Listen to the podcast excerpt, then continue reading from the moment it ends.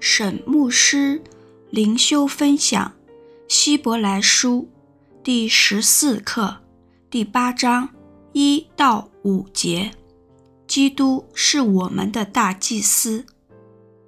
经文，我们所讲的是，其中第一要紧的，就是我们有这样的大祭司，已经坐在天上至大者宝座的右边，在圣所，就是真帐幕里做执事。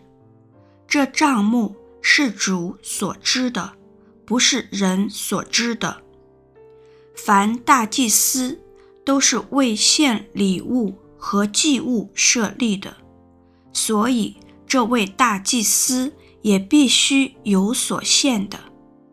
他若在地上，必不得为祭司，因为已经有照律法献礼物的祭司，他们供奉的事本是天上事的形状和影像。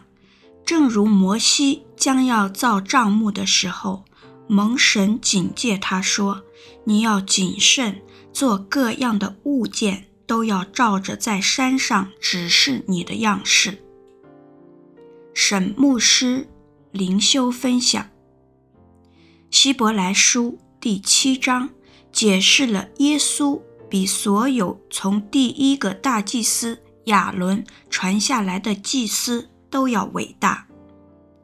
第八章就要把这个信息做一个总结。耶稣超过所有犹太祭司的制度，犹太基督徒从前所相信的救恩只是真相的影像，不是真正的真相。这个影像现在已经被基督是大祭司的真相所取代。第一节，我们所讲的是，其中第一要紧的，就是我们有这样的大祭司，已经坐在天上至大者宝座的右边。我们有这样的大祭司，指耶稣，坐在天上至大者宝座的右边的天上至大者，之神。耶稣坐在神的右边。指耶稣已经取得权威的地位，这样的描述基督是希伯来书中有关基督的神性的重要论点。基督之所以坐在神的右边，不单是因为他是大祭司，他更是神的儿子。天上指神所住的地方，也是所有相信耶稣的人。至终永远的归宿，现今的世界只是将来世界的影像。二姐，在圣所，就是真帐目里做执事，这帐目是主所知的，不是人所知的。八章一节讲基督高升到天上，坐在神的右边。第二节就讲基督在天上的服侍，做执事指高升的基督在天上的真帐幕圣所里，以我们的救主和中保的身份在服侍。这帐幕是主所知的，的主指神，不是指基督。意思是神允许我们进入宝座所在的房间。让我们把我们的敬拜和祈求都带到他面前。真帐幕是我们真正敬拜的地方，但这不代表地上的帐幕和圣殿都是假的。不过，它们只是真正敬拜的地方的不完全的影像。在基督之前，大祭司只有进入至圣所。才能到神面前来。今天，透过祷告，我们就可以进入天上宝座所在的房间，而且将来有一天，我们会永远地住在那里。作者在一到二节所要说的，如果推而广之，也包括了第七章的重点。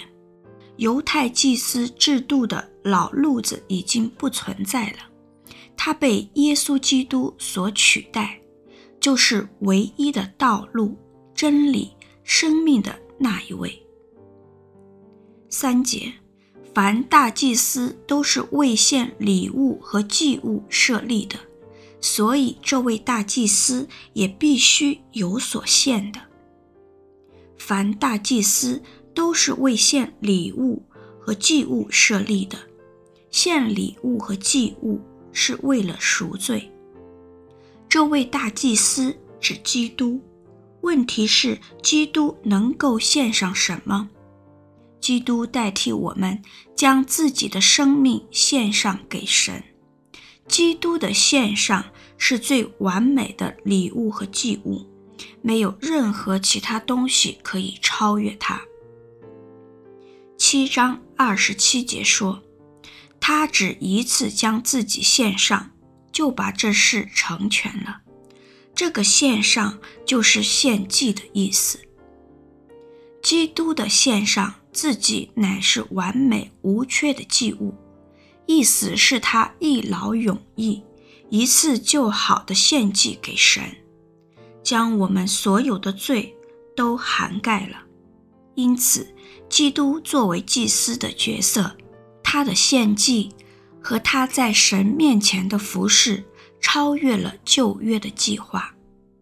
四节，他若在地上，必不得为祭司，因为已经有照律法献礼物的祭司。他若在地上，必不得为祭司。指这位天上的大祭司，如果在地上就不能当祭司，因为地上已经有依照律法献祭的祭司。但是除了地上已经有祭司之外，耶稣不得为祭司的根本原因是，根据律法，祭司必须出自利未之派，而耶稣的肉身属于犹大支派。所以耶稣不可能成为祭司，因为已经有照律法献礼物的祭司。这句话的语法是现在式，这代表希伯来书写出来的时间应当是在主后七十年之前，因为耶路撒冷圣殿是在主后七十年被毁，终结了献祭制度。但是耶稣完美的献祭早已经终结了祭司和祭物的需要，基督被任命为一个更新、更好制度之下的大祭司。这个新制度让神的子民可以直接来到神的面前。五节，他们供奉的事本是天上事的形状和影像。正如摩西将要造帐幕的时候，蒙神警戒他说：“你要谨慎，做各样的物件，都要照着在山上指示你的样式。”他们供奉的是指地上祭司的献祭，本是天上事的形状和影像，指出犹太祭司在地上的服饰不具深远的意义。虽然他们的服饰还有一定程度的重要性，不过他们的服饰不过是即将来的天上的服饰的预表而已。